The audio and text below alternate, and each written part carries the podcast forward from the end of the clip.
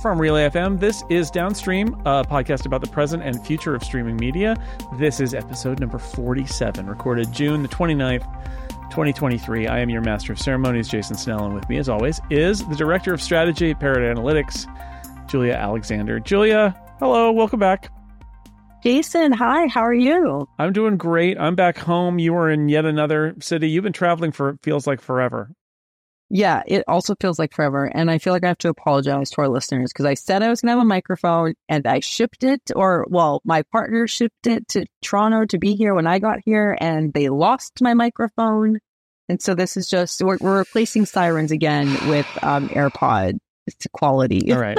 All right. Well, we'll we'll we'll soldier on for another episode. Um, uh, let's let's get into it. There's a lot to talk about, uh, and I wanted to start with some CNN follow up because, of course, as people might remember, CNN, the travails of CNN, has been a classic uh, topic for us over our the lifetime of this podcast. And uh, a couple notes here. One is just a little note of pride I wanted to share. Um, in his column on Puck News, Dylan Byers uh, wrote about your column that we talked about last time about how the real problem that CNN has to struggle with is the business model and the future of streaming and how to uncouple from the cable bundle and uh, keep the money, but also have a future. And I just wanted to note that Dylan had a little parenthetical at the end that said, the piece made its way around the CNN C suite. And I just enjoy the fact that, yes, the people who are in charge at CNN read your piece about the problems at CNN. I know you talk to people in the business all the time, but this just made me laugh. I was just like, oh, now it's come to this. Julia's words are being read in the C suite by the people, the poor suckers at CNN. I love it. It made me happy. Well, I will say my favorite thing that happens, and this has happened to me now three times in my role at Parrot, is I will go and talk to clients and the bigger team and three times now, someone has very kindly come up and said, Hey, really love downstream, like oh, you and Jason, oh, right? And oh. I'm like, oh. well, thank you for awesome. listening to us. That yeah. And they always say Jason and Julia, J and J. Yep. And it me, gives me another sense of pride for what we do. That's very nice. Both my kids are Jays too, so I'm like I'm really into it. But uh, that's that's very sweet. And I, I just I'm I had again you are you are a uh, an industry professional who is doing great work, and yet somehow I had this moment of like oh around the C-suite. I was just very excited by it. I don't even know why because we've been talking about it for so long. Um, the, so long. The actual news about CNN though. Uh, and this was broken by Lucas Shaw and Gerry Smith at Bloomberg yesterday as we record this, uh, which is that Warner Brothers, they say, Warner Brothers Discovery executives are weighing different approaches to offering live CNN programming on Max in the US, including some that don't require renegotiating deals with TV providers. So it sounds like that other shoe we've been talking about is going to drop in some form. And this is really interesting because this is them saying, look, we have to be planning, like you wrote. Maybe they just, you know, they read your words and they were like, yeah, let's do what Julia said. But um, they, they have to do something something, right? They obviously have to have to prepare for the future and have a streaming strategy for CNN. And it sounds like, according to this report, they're going to do something, but it sounds like they're basically going to figure out what can they get away with? Can they renegotiate contracts? What's in the, the letter of the deals that they have with cable companies that would allow them to do something that's still CNN, but not violating their deals with cable and satellite providers?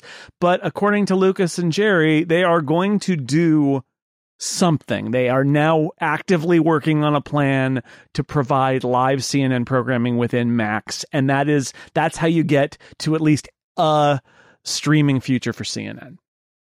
Before we get into it, I'm curious, Jason, does having CNN or a form of CNN, let's assume slightly more than a zombie version of CNN mm-hmm. available on HBO Max or Max or whatever it is. Yes, now, Max. Do, does that make you, yeah, does that make you more inclined to use HBO Max throughout the week, or are they kind of like, ah, it's there? You know, I know it's there. Throughout the week, I don't know, but here's the thing: I so I'm a Fubo customer. That's my MVPVD of choice for various reasons involving being a fan of Pac-10 or Pac-12 football, and it's only on the Pac-12 networks, only really on Fubo, and and uh, you know I, it's on a couple others, but like to get all the channels I want, it was the best choice. It doesn't yeah. have any of the Turner channels, so if I want to watch baseball playoffs in the fall, I got to sign up for something different, and that means also no CNN. And what I'll tell you is there are moments when there are big newsworthy things breaking, where in the past, I, I just, and this is something that's internalized, I want to turn to CNN. Yeah. And, and Fubo doesn't offer that. And so Fubo, I can get, I have choices, right? Because I have I have MSNBC and Fox News. Neither, I mean, I, I, would I would prefer MSNBC, but neither of them are are great. There are some other good options. NBC News Now is okay. There's an ABC News stream that's okay. There's a CBS News that stream that's okay. There are some like the other providers have built streaming news channels that do some of this, but there are those moments where I'm like, you know I really wish I could just see see CNN right now for the next for next half hour or hour while this this news is breaking, and then not watch it again for six months. So I do feel a little like a like I've got a a, a phantom limb, right? Where like I used to reach for CNN in certain moments, and it's not there. So if I could get something that was branded CNN, even if it was really more like one of these um, streaming news services like CBS, NBC, and ABC do I would I would say that that was an advantage to Max. I don't know whether that would be enough to to keep me on Max, but I, I think there would be at least some advantage uh, to me having something branded to CNN, even if it wasn't literally what was on cable, but something a little different. I think yeah, I think there's value there. Um, I don't know how much value, but I think there is some value there. Yeah, I, I agree with you. And I think the really interesting component of this from a psychological standpoint is in those moments, because I think you actually speak as the very, very typical consumer in that moment, Jason. I think like I'm like that. I have moments where like Russia first invades Ukraine, yeah. or like there is some kind of or, massive death, or or Trump or a, right, is being indicted. There's a guy uh, in Russia who's driving his convoy of of military vehicles toward right. Moscow, right? And you're like, well, that's interesting. Maybe I flip on CNN, but I don't have CNN, so right, like right. so it, I have that moment, that reflex moment. Right, and so I think from a psychological standpoint, it's much harder to convince yourself if you have, if your only option is to go back to pay TV to say, well, I'm going to sign up for, for cable, right? Like most people are not going to go, oh, well, this 30 minute thing that I really want, I'm going to sign up for. it. Instead, they'll go and find other clips on Twitter. They might go read the New York Times, like they'll go find ways around it. But a $15 entry point that has a version of CNN that also comes with kind of HBO and all these other things yeah. that you can cancel after one month there's a less there's less of a hurdle within the psychological way that we approach willingness to pay as consumers. We're more likely to say, nah, okay, well, at this fifteen dollars, I'm going to get an hour's worth or a week's worth of CNN that I really want. That to me feels valuable as opposed to a year long contract at you know two hundred dollars a month in order to get CNN. But I think it's really interesting about this story from uh, Lucas and Gerry, both of who are incredible reporters over at Bloomberg. I think is the last part of, of the story, which is a lot of these deals are not going to necessarily require renegotiating deals with the TV providers. And what I think that speaks a lot to is one, I think one, you're, you're 100% correct. It's like a version of CNN. It's like slightly less zombified than CNN Plus, but not CNN full. At the same time, however, I would not be surprised to see some form of simultaneous programming happening. I think the affiliates are looking at Disney and ESPN. They're looking at Max and CNN, and they're kind of saying, we don't want to be the ones left here, you know, holding our whatever in our hands. Like we want to be able to also move forward with consumers and the industry and figure out ways that we can get ahead of this with the, the content suppliers to figure out how we can then renegotiate these types of deals that doesn't leave us standing out in the cold. And so what I imagine you will see is some form of hybrid activity happen that has the approval or if not the approval, it doesn't have the strict disapproval of the affiliates, nor right. the advertisers. I think you'll start to see that happen with CNN first. All eyes will be on ESPN. Like all eyes will be like, how much does this, you know, moving to OTT cannibalize an audience? What does that mean for the affiliates? What does it mean for the advertisers, et cetera, et cetera, et cetera. But until then, CNN is kind of a perfect experiment because it doesn't have the subscriber count or it doesn't reach the same homes that ESPN does. It doesn't necessarily have the stickiness that ESPN does with the seasons and the avid fandom. But it does, to your point about a phantom limb, which I think is a great way to describe CNN in 2023. Like, I love that. CNN is a phantom limb of like cable is great. Yeah. Is this idea that like, if we see how this performs, maybe we can then start structuring our new businesses around what we expect to see based on this data that we get. Right. The one financial challenge is going to be that a lot of the value that's been uh, ascribed um, into cable deals, and this happens more in the regional sports networks that we talked about in Sports Corner, but it happens here too, which is part of the value is this perception that um, cable exclusives are a bulwark against uh, cord cutting.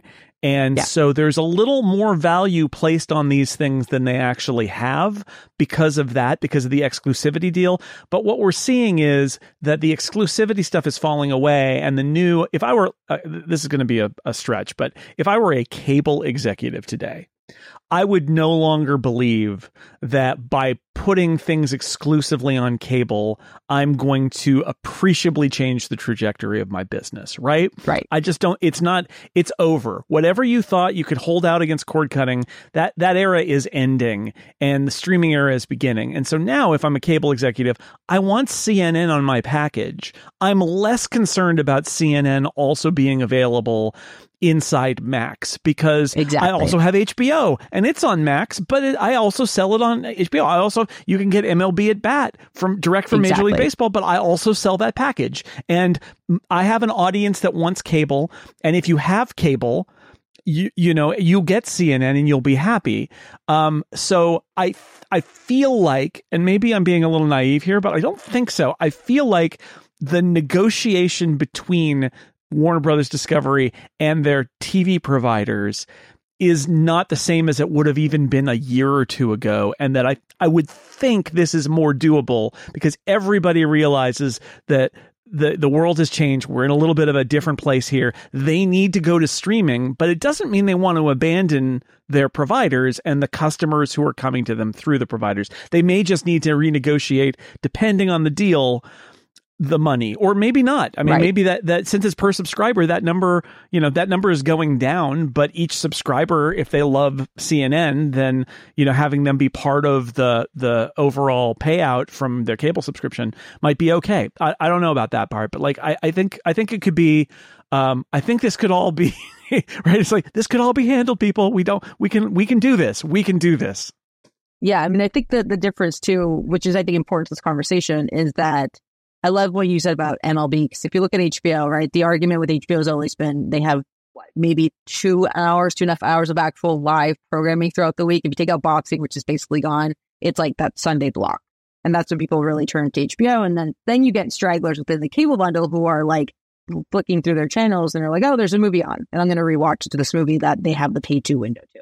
And so HBO kind of becomes this catch all for those just looking outside yeah. of that Sunday window.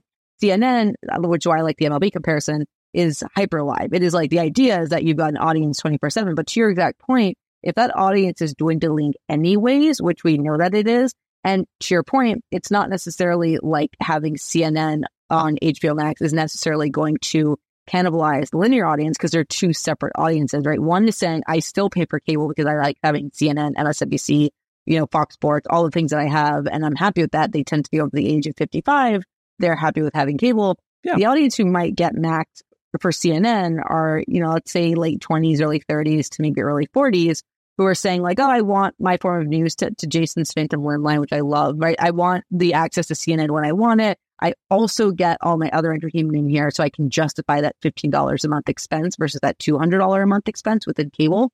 So I do think the where it really comes down to is the advertisers even more so than the affiliates. Because the affiliates right. are like, we have to fill time as long as we were filling time, you know, we we're, we're kind of happy. We want to keep it exclusive. So the advertisers need to be appeased, and I think they are easy to appease because you can hyper target within streaming. Right. Um. First, for uh, and then two, I think the real concern, and this is just a gut feeling. I haven't talked to anyone about this, but I think where it's really going to hurt them is their talent. I think there's a weird like thing where talent. You know, when we looked at CNN Plus, it was like they gave Jake Tapper like a book club, right? They were like, right. Jake Tapper, go and talk about your favorite books. But Jake Tapper was on CNN at like four to seven, right? Like he, like that was his block. He was on it. I think the idea of saying to Anderson Cooper or Jake Tapper, hey, you're going to go to streaming, which is not what's going to happen. They, that would be like the last thing to happen. But the idea that you're, you're now streaming exclusive, all these different anchors have side projects on streaming services or like Anderson Cooper had a Facebook show, like a Facebook watch, watch show when that was still a thing. Like they all have their projects, but their home is like, we have 70 million homes on, on CNN and I'm on TV. And I think that would be a harder thing to get around within their contracts and what that kind of looked like. Um, but I, I also argued in, in my piece that one of the things they don't necessarily need within streaming is that kind of talent. Like you don't need to have Anderson right. Cooper at 8 p.m. on streaming because no one's tuning into or, or 9 p.m. No, it's 8 p.m. No one's that, or no, I think he's 10 p.m. I don't even know anymore. But I think like no one's tuning into HBO Max at 10 p.m. for Cooper. They're tuning into HBO at 9 p.m. for Succession or The Idol or right. 10 p.m. for Righteous Gemstones. Not necessarily Cooper. Is there an argument that you come in, you watch Succession at 9 p.m., and then if they're smart, they curate like Cooper at 9 p.m. or, or Cooper at 10 p.m., and it's like, hey, I can just switch over and go watch that? Maybe, but I think to your point about why people watch CNN, it's not the Fox News style, I want to be told that I'm right and I agree with everything. It's like, ah, if there's something happening, there's right? Like if, happening, if, yeah. if, if, something's interesting, maybe I'll turn to Which it. And so you, I think it's you could even have new, i mean i don't know how much they'd want to do this but you could even have it that if you're watching something on max you get a news alert that basically says you know do you want to pause this and go see what's happening right now? I that could be super annoying but it could also be kind of interesting. And i think um yeah i don't i i don't know what's in the contracts. I'm actually really fascinated by that because what i sort of picture is there is a baseline cnn that is basically like news service like headline news used to be sort of but like where they are covering the issues of the day and it's anchor desks and it's various anchors and it's not like the big name programming. It's just sort of like the run of day stuff. And that stuff is on CNN proper and it's on Max. And then maybe when Anderson Cooper appears or something like that, that contractually they might have an issue with, that that doesn't run on Max. And instead that they just keep going with whoever is a generic person at a desk talking about the news and running the same packages they ran two hours before. I also could see a scenario where the agreement is that the Max uh, uh, CNN is a live stream only, right? And it's not on demand, yeah. and you can't go back. It's really about what's happening now.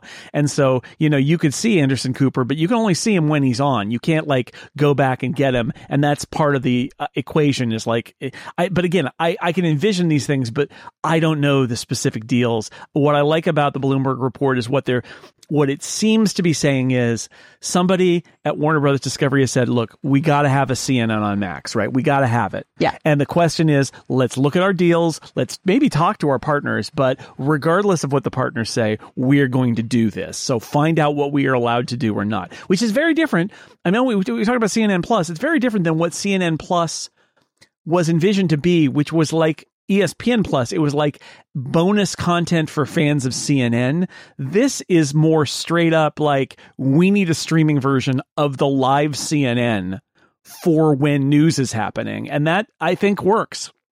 Here's what I will give credit to CNN Plus for. And like this is after when we first started this podcast, Ooh. however many years ago, like we we were talking about CNN Plus. And so this is kind of come full circle. That's why Jason I love these stories. But I, have I've, had the privilege and the opportunity to talk to a lot of people in a lot of different parts of CNN, former, current, um, a lot of people at WBD, former, current. And what's become really interesting, which is a side that I didn't think of with CNN Plus, was this idea that they just needed to experiment, right? I mean, it was a high cost experiment, but the idea was like, are people actually interested in this? Are people actually seeking out video news programming? And, you know, we talk a lot about how news is kind of packaged in 2023 and how do you drive subscribers? It's something that's very close to um, Jason and my own our own hearts. Um, we work within media, but this idea of like we know what kind of the New York Times does it, right? Like like here's games, just cooking, and you come in for the news. Like we know how websites that are ad funded or not ad funded but ad supported, like like The Verge do it, right? Where they have a ton of writers, they're ready for scalability, and they have different beats, and they're really plugging to SEO and figuring out that side of the equation. Um, they have the affiliate program with with when they sell links and all that uh, which you do when they include links like Amazon, they sell stuff. And on the other side of this equation, though, is video news programming. Like, will people actually pay to watch news? And then within that, do you need to have 24 7 news? Do you need to have something that's like, oh, people are watching news at 2 a.m.? Like, how many people are actually doing that? If they're paying for it separately, it's not just included within their cable bundle versus are people really just tuning in from like 6 p.m. to like 8 p.m., 6 p.m. to 9 p.m.? Like, that's when they really want their news.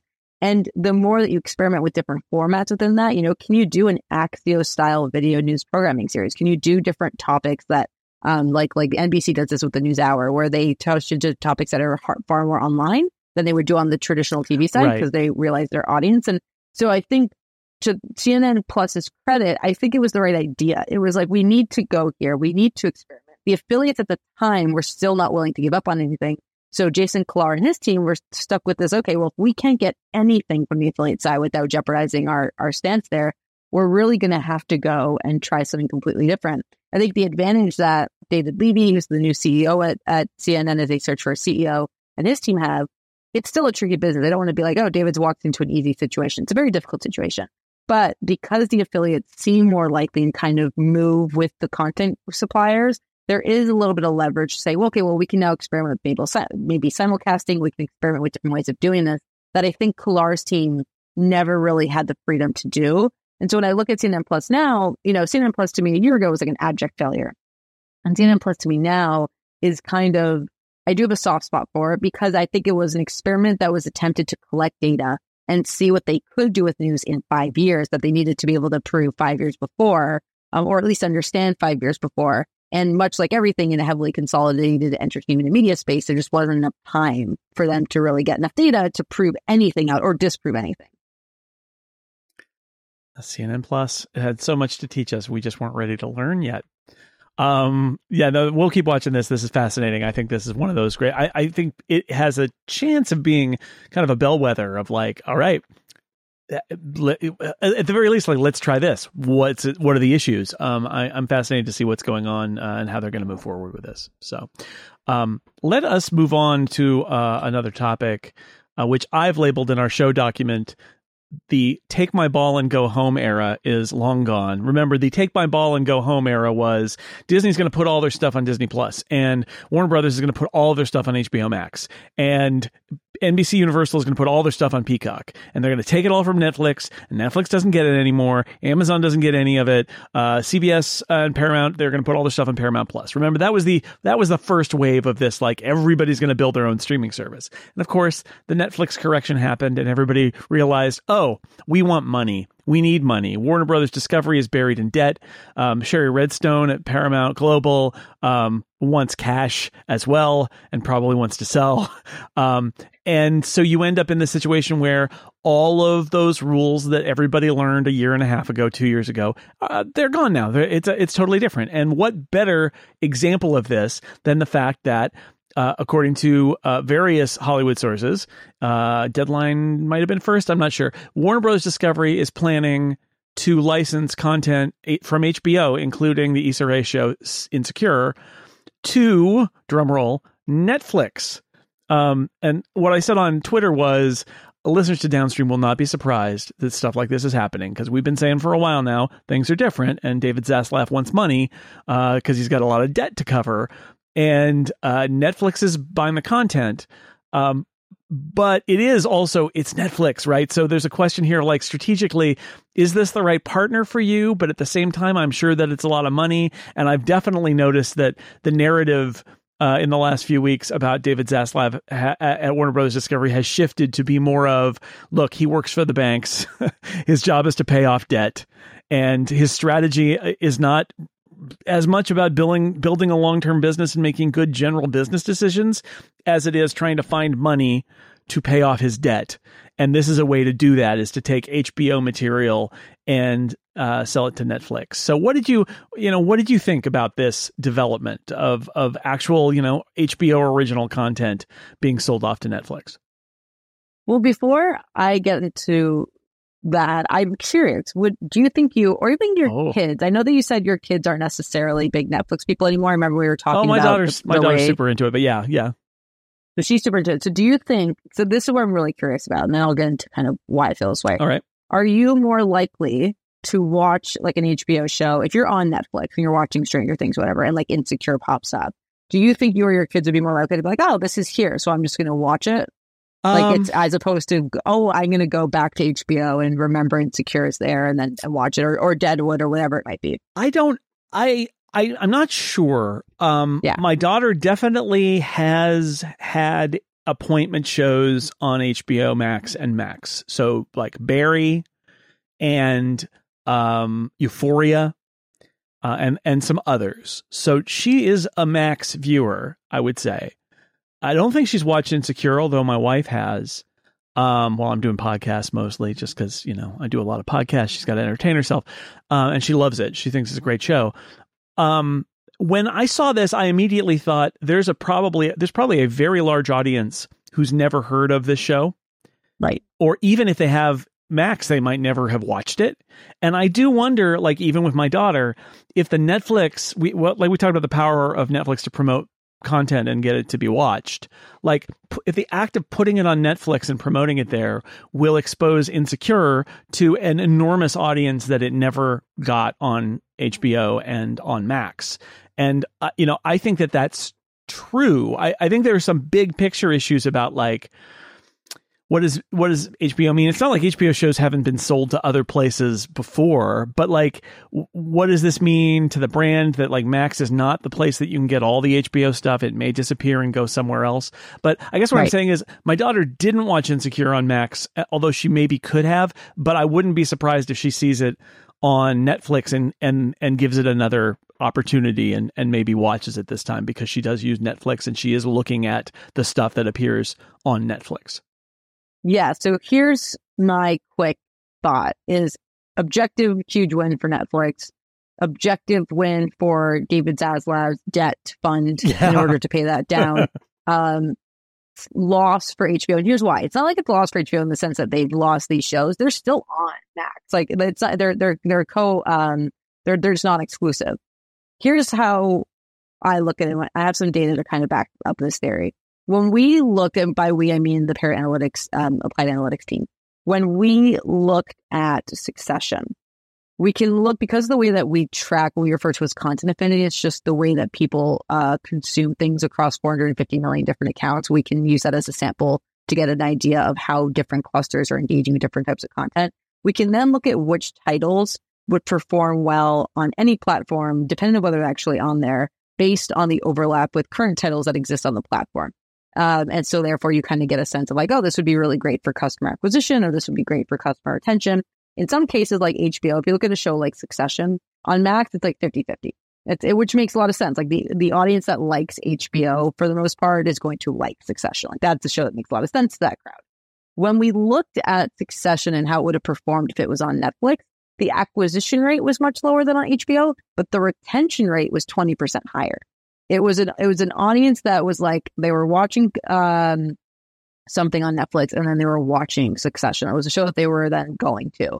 And here's what I think that means with these batches of shows going to Netflix. I think Netflix, two things. I think one, they're hyper aware that they have found a very strong position as an elevated CBS. And it's a great place for them. I think Bela Bajaria, who's their head of content, has realized this. She's making the type of show she's that she likes. She comes from that kind of world. Um, she also is aware that it's doing well. People are watching it. It's boosting stock. Wall Street's interested. So they've kind of found their place there. But in doing so, they ironically neglected the 2013, 2014 Netflix, right? This kind of like, we're going to do really, really premium, expensive prestige stuff. And I've made this point on this podcast before. I think there was this weird rush to, for everyone to try and beat HBO, which never made any sense because HBO maxed out at like 33, 34 million domestic subscribers. Like it was never going to scale beyond what it was. And also HBO existed. Like, like that network existed for people who wanted that type of programming. And so when you look at Netflix, what they kind of want, but what they don't want to invest super heavily in is premium programming. And if you can't out, outdo HBO, you might as well get HBO. And with the scale that Netflix has and with their younger audience cohort, to which, to your point, like your daughter, who might not even have been old enough to appreciate when the shows were on, or who might just not know about it because they weren't paying attention to HBO, now this suddenly opens up the door to them on Netflix. And what does that mean? From a branding standpoint, you can argue that it's not necessarily a big deal. It's still going to open up with that and the TV and the crackle. Like it's going to open up mm-hmm. with that. HBO is still HBO. But instead of, so, so remember when I said that we could see how those audiences move. So when you looked at having, you know, kind of succession on, on HBO, me, it meant that the audiences that might have spent more time on Netflix or Paramount Plus or whatever it might be were moving to HBO Max to watch Succession. But if we remember that 20% increase that we saw in retention if it was on Netflix, all it means is that there's a 20% difference in audience who might not necessarily be going back to HBO Max because now they're being satiated on Netflix. To remember all that streaming is doing is effectively looking at the network system within pay TV and saying that is a bundle and we're recreating that bundle, but replace networks with titles. Each titles represent their own different type of network, but we're trying to program for everyone's day, beginning tonight. What kind of show do you need? So think about Netflix. They have the elevated CBS. They have the true crime. They have the um, the unscripted reality, like including the Bravo stuff. They have the doc, and now they're going to have the premium HBO programming. So if you're Netflix, plus plus all the new original series coming out, and, and the film's a whole other conversation, but plus the original series. So if you're Netflix, it's a really huge win for you because you are retaining a bunch of these customers who might be going to HBO Max. If they're going to Max for something like Succession or Insecure, then they're they're looking at girls or they're looking at friends or looking at Big Bang Theory. And then you're trying to capture their time and say, well, we might be maybe we'll just be on HBO Max. As the number of streaming services dwindle per household, we thought it was going to be like five to six on average. Now we think it's like maybe two to four. If you look at that, right, it suddenly becomes okay. Well, are you Netflix, HBO Max, and Disney Plus or whatever it might be? I've argued, and I know we're going to talk about this a little bit later, that it's actually more likely probably going to be something like Netflix, Disney Plus, and like a Tubi, rather like a Pluto right. TV. Like you have a free thing that you're putting on the background. It does just enough that you're happy with it. And so at that point, if you're now fighting instead for one of the top four spots with an SVOD to one of the top two spots, making sure that your competitors don't have this type of content that is going to keep everyone feeling pretty satiated, that what you're competing with is that franchise. So you're saying, okay, well, I don't really need my premium dramas on, on HBO. I got it on Netflix, but I do want Disney because I'm a Star Wars fan, or I do want Paramount Plus because I'm a Star Trek fan. And so you kind of go over there and then they have a bunch of what they have going on. This is where like that puzzle game becomes really, really important of thinking about slate and long-term planning. So I would say like short-term win for David Zaslav and the paying down the debt fund, huge win, short-term and long-term, I think for Netflix.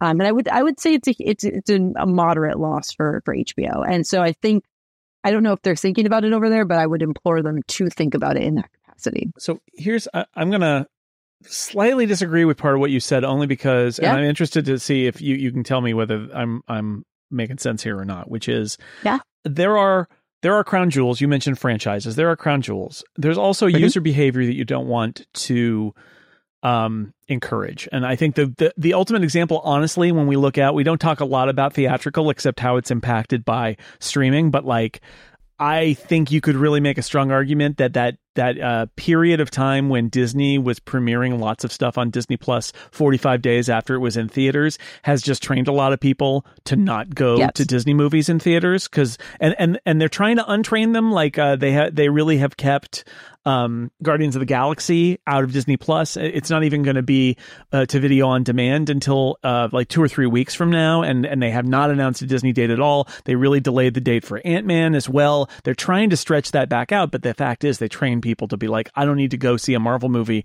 Uh, some percentage of people just don't bother going to see Marvel movies anymore because they've been trained that oh, it'll just be on Disney Plus pretty soon. So that's a danger. But what I was going to say is, if you can avoid that danger of training people to say, I never need to watch something on HBO because it will always end up on Netflix later if you if you make it long enough or the or it's not the crown jewels i think there's an argument for doing this and my example is insecure is a very well reviewed show. People really like it.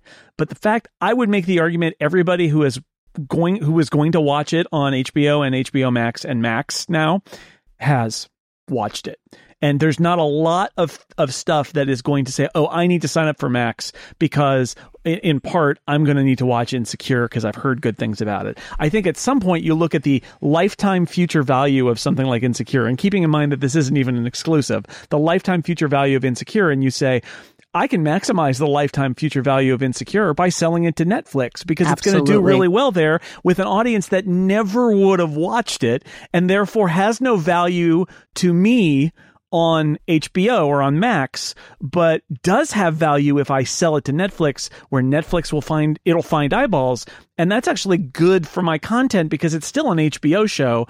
It's just you know, the danger is you're training people to find HBO on Netflix and think, oh, well, I don't need to watch House of the Dragon on HBO because in nine years it'll be on Netflix, which I don't think people are going to do. But that's the counter argument. But for, for the, the kind of completed series that were kind of below the radar and have and people will like but they just didn't find it um I, I, that's the argument I would make for something like Insecure is like I, that feels like a good deal to me because there's another audience. They found their audience on HBO. It's time to find another audience somewhere else.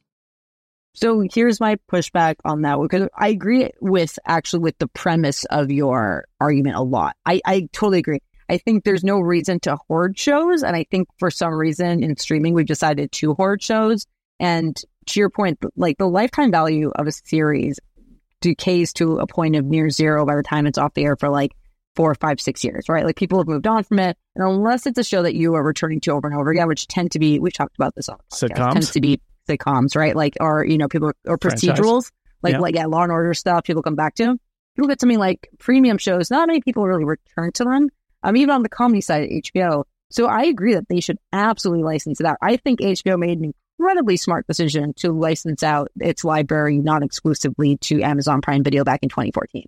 And the reason I think it was smart was because Prime Video is not a competitor, I would argue, to HBO Max. Right. I, or even HBO. I think it's like, oh, well, even if this helps them and it does improve our brand because maybe they have a larger scale because they're global or whatever it might be, they have this thing that we don't have. The on the, the Amazon audience is not too dissimilar. Ironically, if you look at the Prime Video breakdown and HBO breakdown, it's not too dissimilar in an audience profile. And so the people who we might be expanding toward, like that's great. We might be able to actually convert them to HBO and for for new shows. Um, and and and to, to add to Jason's point, it's not like HBO, by the way, is licensing like Game of Thrones or like Succession. They're not licensing their big. Yeah, the crown jewels. They're right. licensing shows. Yeah, they're licensing shows that have already had their had their run. Um, but what I will say is if there's room to license HBO, because there is, there is huge demand for HBO. I just wouldn't have done it to Netflix. I imagine Netflix paid a decent amount of money for this because they know they wanted HBO and HBO knew it was Netflix, so therefore they could charge for it. But I think in a couple of podcasts ago, Jason and I were talking about this. Netflix is in a really strong position right now because they know all these companies need to license their content. They know companies, especially like Warner Brothers Discovery, Paramount, have huge debt to pay down. And so, it, and, and, even Disney really kind of looking at what they're do what they're doing. And if you're Netflix, you're like, great. Not only can we take basically what we want from what they're offering, we can also haggle a little bit. We can be like, oh, we're not going to pay you this much, but we will go to this. It's still a, decent amount of money because they know the value of their content, um, or they assume, we assume they knew about the value of their content.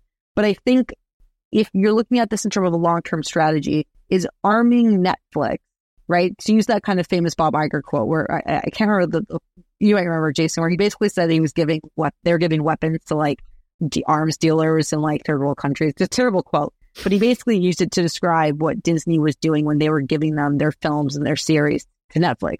The argument was we not only kind of trained an audience for them to be there, but we help build Netflix. We help build that audience that they end up really relying on. And I would argue that in a moment in the streaming, you know, colloquial wars in the US where churn is everything, and HBO series are not strong acquisition drivers for Netflix, but they are huge retention drivers.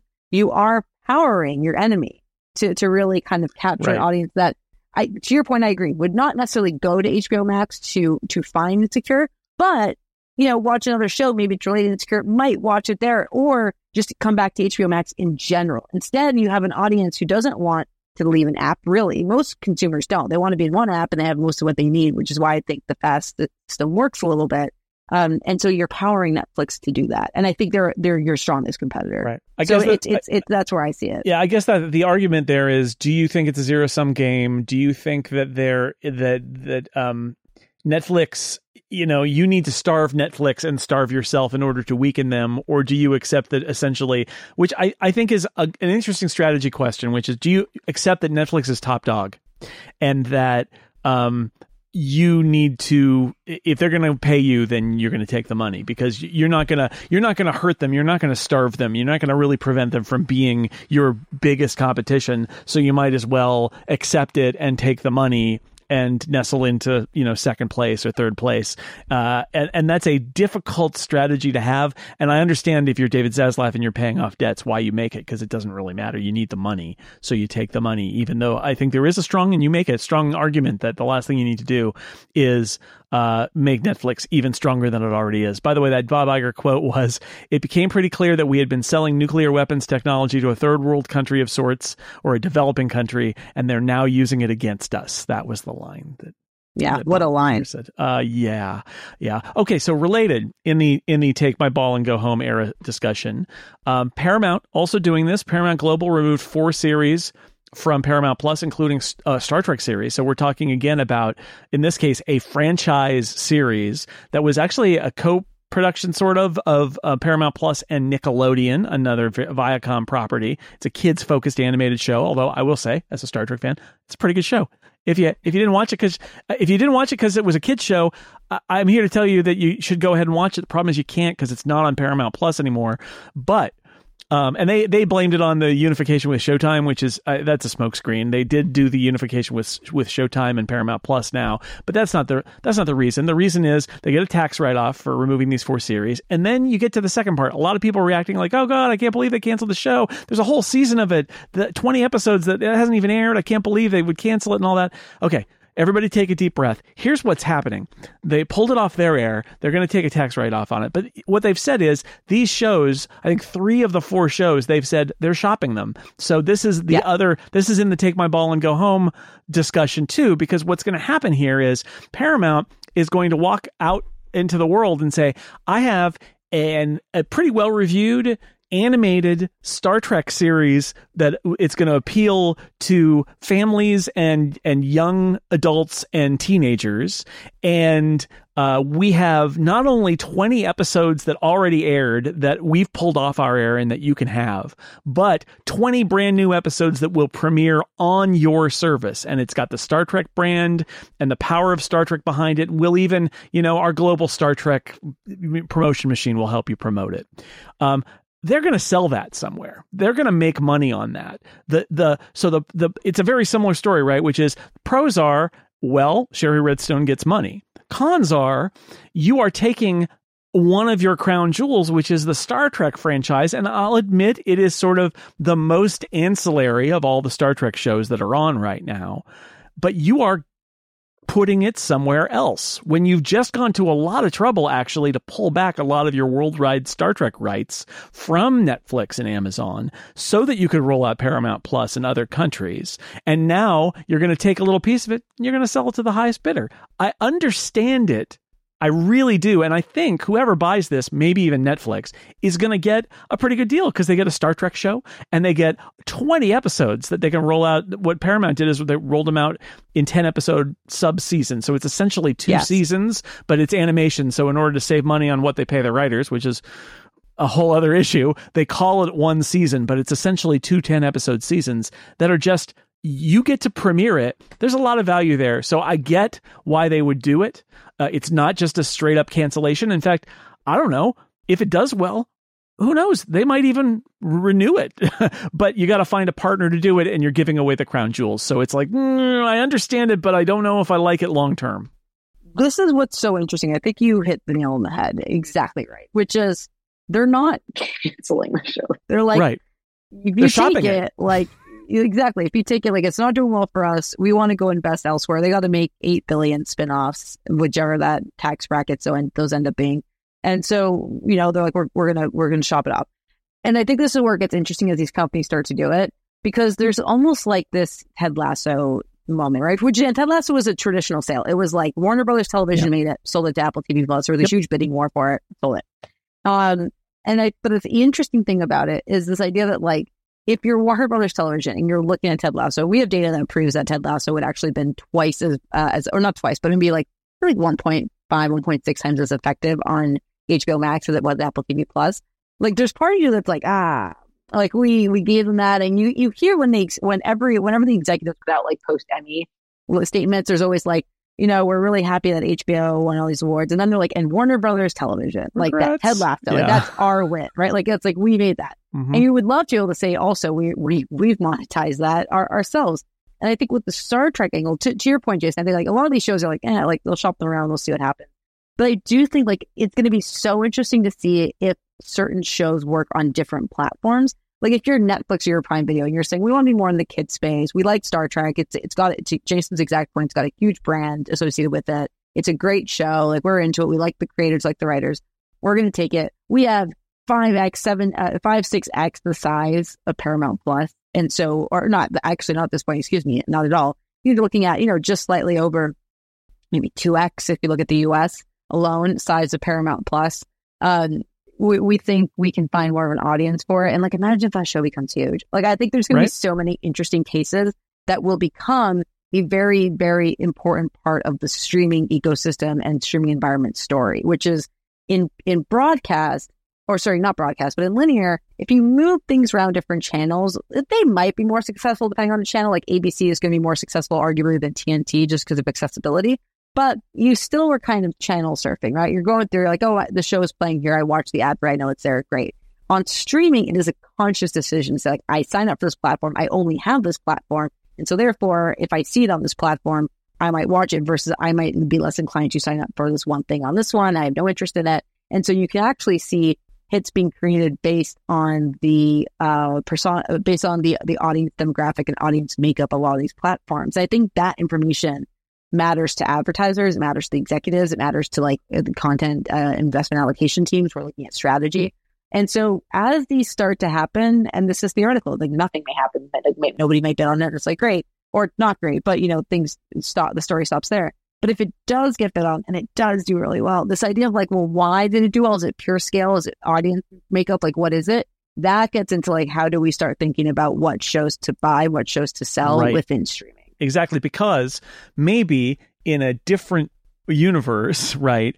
Paramount Global looks at Star Trek and says, We are, they talk to Alex Kurtzman, who's running Star Trek, and they say, We do want to extend Star Trek's appeal to kids.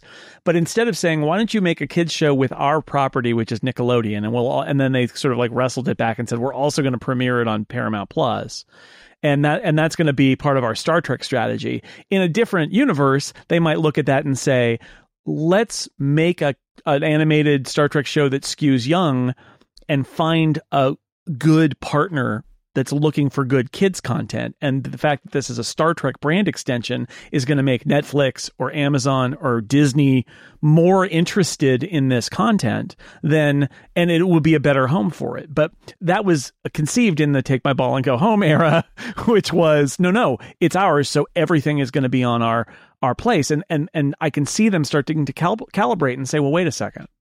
This might not be the best place for this content. Just because we own it our service might not be the best place for it. And that's the world we're in now. Um, and I, I, think, yeah, I think there's a chance that it goes nowhere or, or, almost nowhere.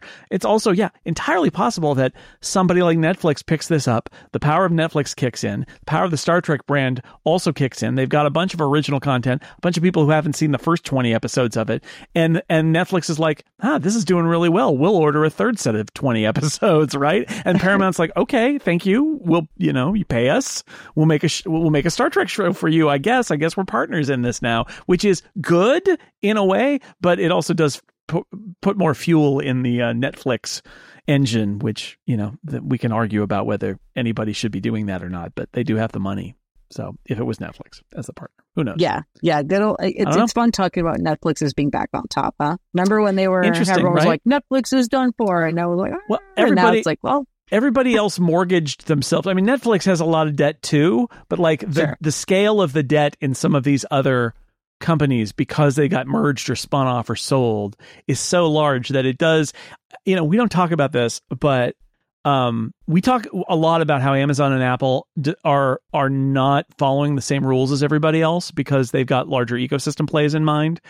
It is probably fair to also talk about how distorted each of these companies is by their larger business issues, especially debt.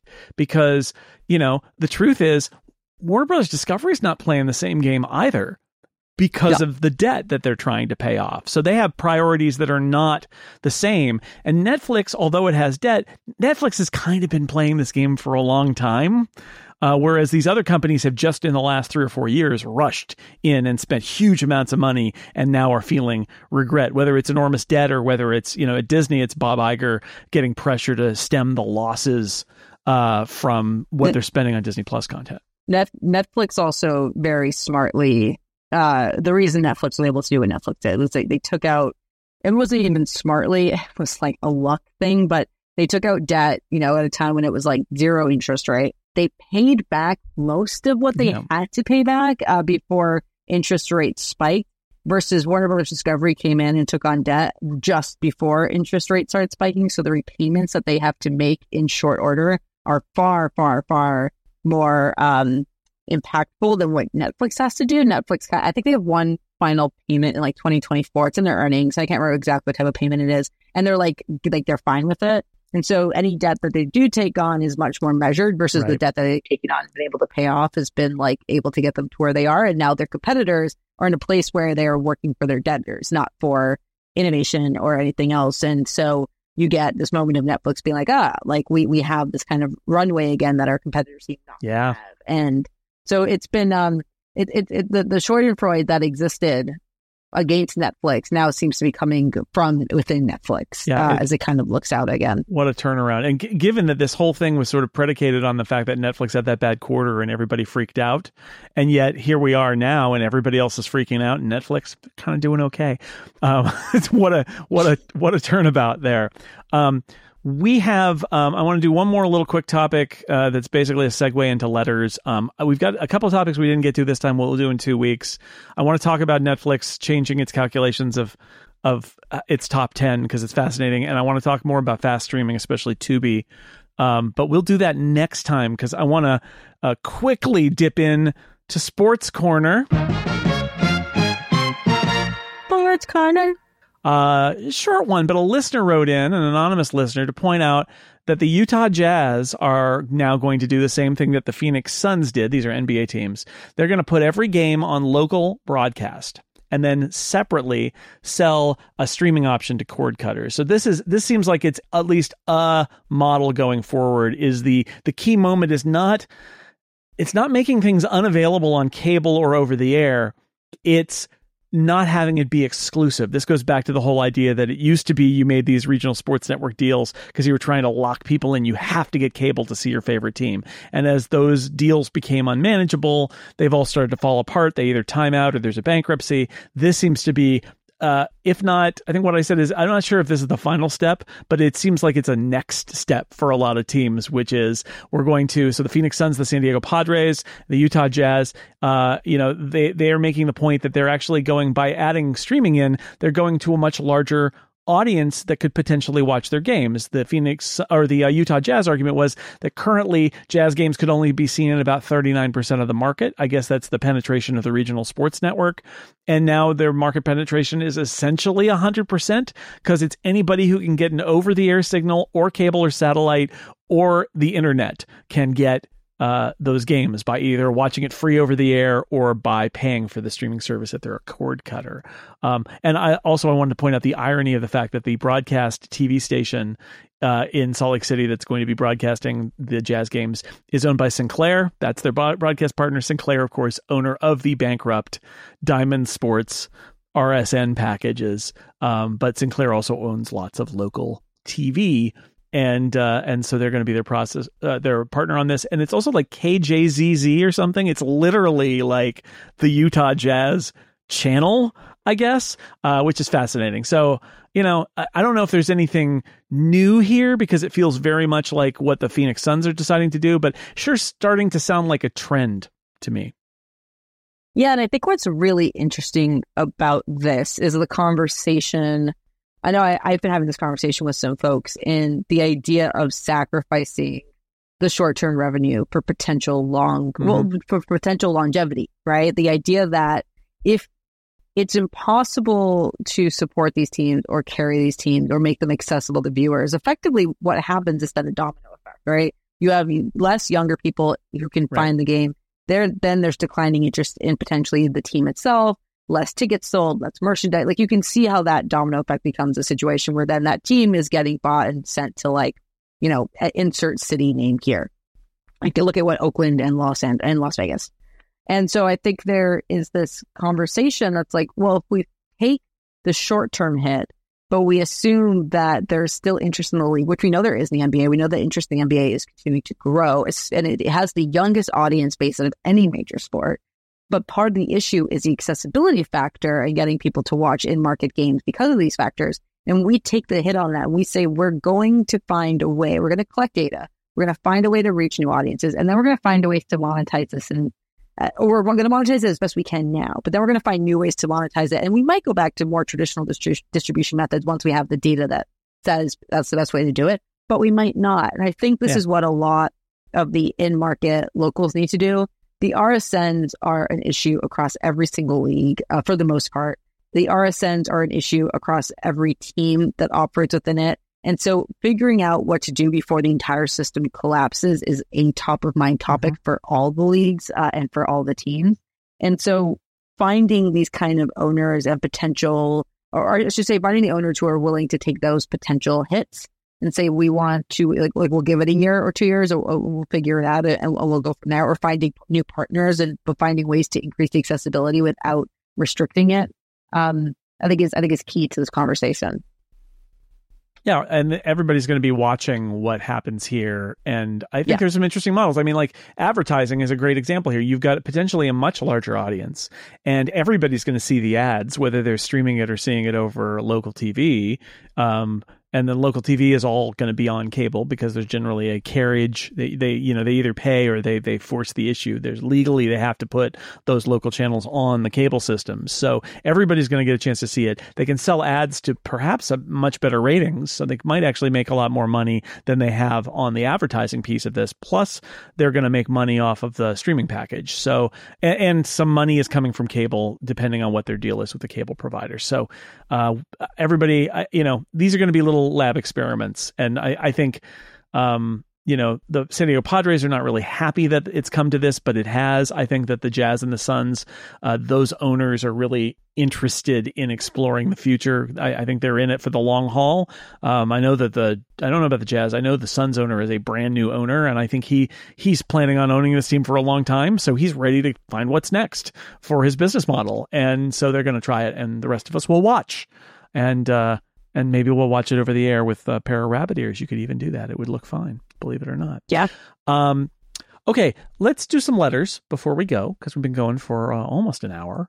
And uh, this is a letter from Bronwyn who writes with the expansion in the number of streaming services, how do you think small niche services will fare? I get a lot of value out of Dropout from College Humor, even though it has significantly less content because all of it is relevant for me, comedy and D&D. Nebula is a similar idea for educational content. We should, you know, we should probably talk about this a lot more in depth at some point, but like you have a quick reaction of just like, you know, we, we talk a lot about the big boys, but how are the niche services going to fare? Are they going to are they going to make it or are they all going to be swallowed?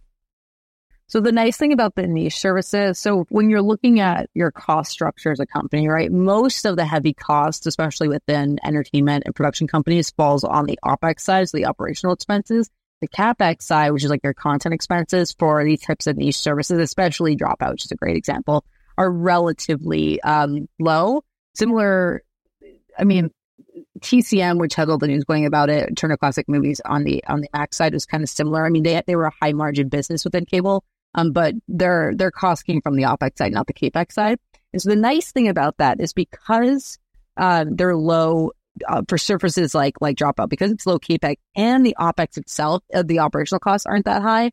You can really exist with a much much shorter uh, budget and much smaller revenue stream. I would say for a lot of these niche services, I would find ways um, to get into fast, which I think is a bit of a bubble, and we'll get into that to another episode. Yeah, but next, next time, I do yeah. think next time, but I do think there is a really, it's a really strong market right now for content sellers.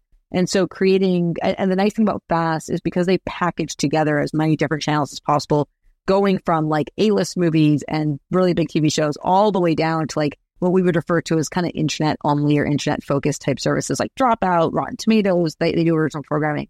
If we look at that, you can say, well, let's do a channel with you. Let's get our programming in there and across the different channels because you're just creating a package of content that people can just kind of cycle through and taking in that revenue, even if, especially if it's a bubble and kind of collecting that revenue up front can help with sustaining it through this really um, disruptive period over the next 10 years. I would say five to 10 years. But I, I think the majority of niche services will either be acquired by a company and the, the very best of it is capped and the rest is sold for parts um, or they'll kind of operate as standalones on YouTube, or they'll operate as standalones within Roku, and, and they'll kind of just be their own thing. Um, it really depends on how they manage their operational costs and how expensive those content costs get. But again, for like a service like Dropout, which is a great example, it's not super high. All right. Uh, John wrote in and said, My wife was watching a reality show on Netflix the other day, one of the luxury real estate ones. It struck me all the realtors' MacBooks had a gray sticker over the Apple logo. I commented on it. And my wife said she'd seen the same thing in other Netflix shows too. Do you think this choice is because of Apple TV Plus and Netflix wanting not wanting to give free PR to a competitor? Um, this I can take Jason's. Yeah, this yeah, is like can, Jason's bread and butter. I can take this one. It's product placement. Um, the generally producers of TV feel like you shouldn't show logos of companies unless they pay you. So the reason you see Apple logos all over everything if you look in the credits, it's because Apple has compensated them.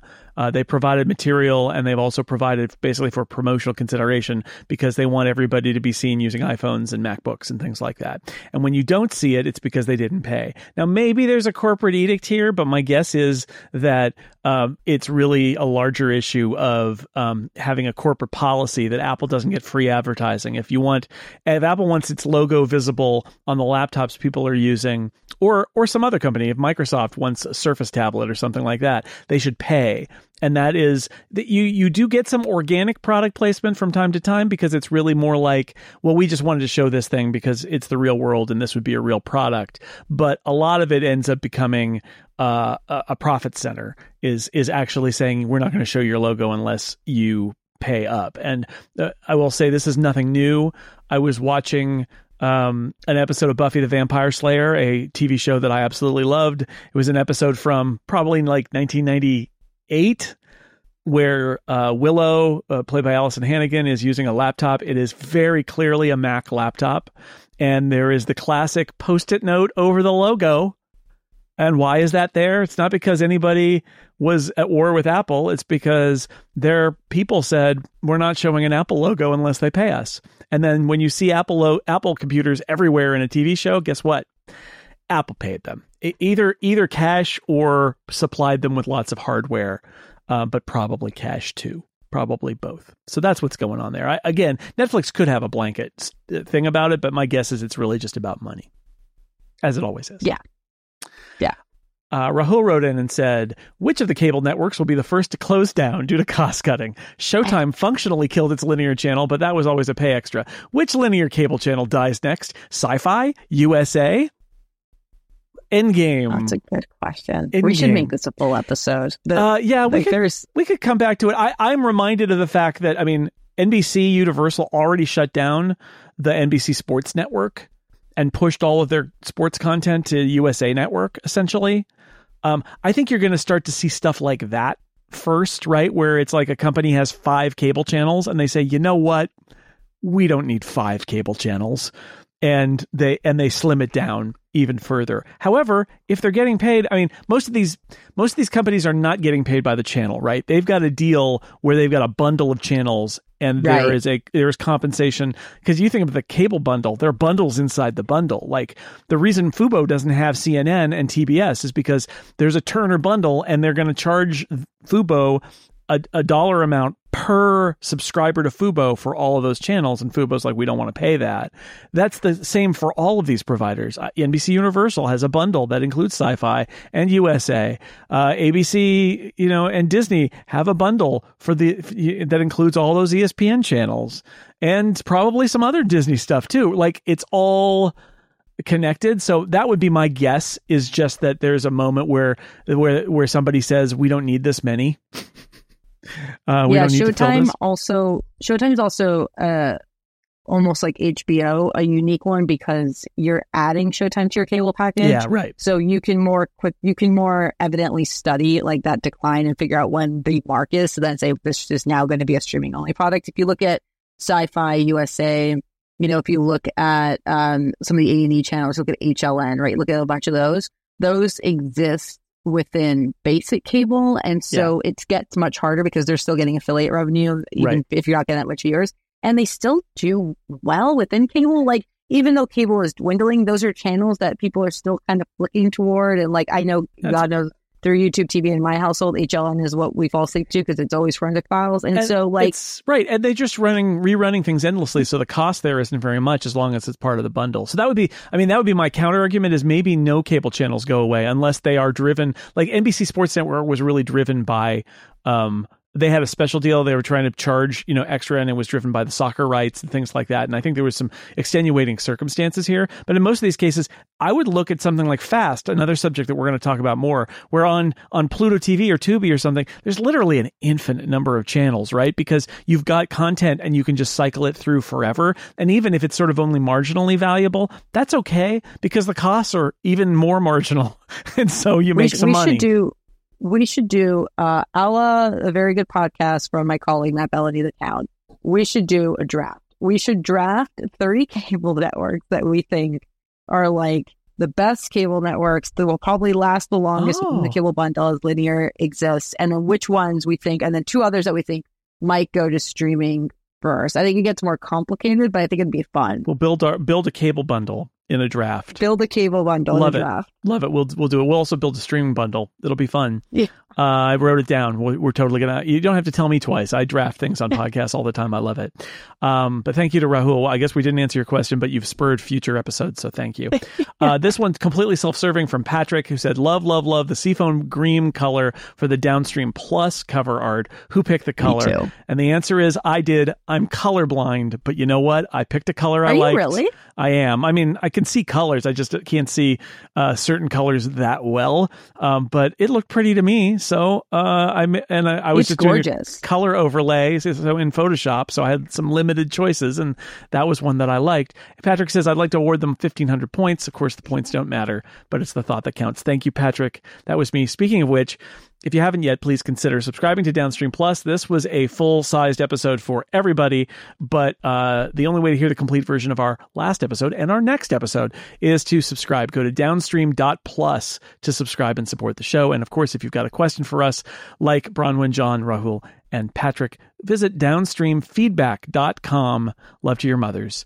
Um, and that wraps it up for this week. You can find Julia at Loudmouth Julia on Twitter uh, and Blue Sky, and her writing is at parrotanalytics.com and, of course, puck.news. You can find me, sixcolors.com, and I appear on many other podcasts here at Relay FM, as well as over at theincomparable.com, and my writing is at sixcolors.com.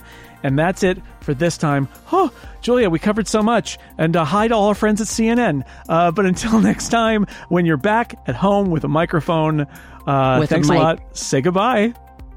Bye, everyone. Thanks, Jason.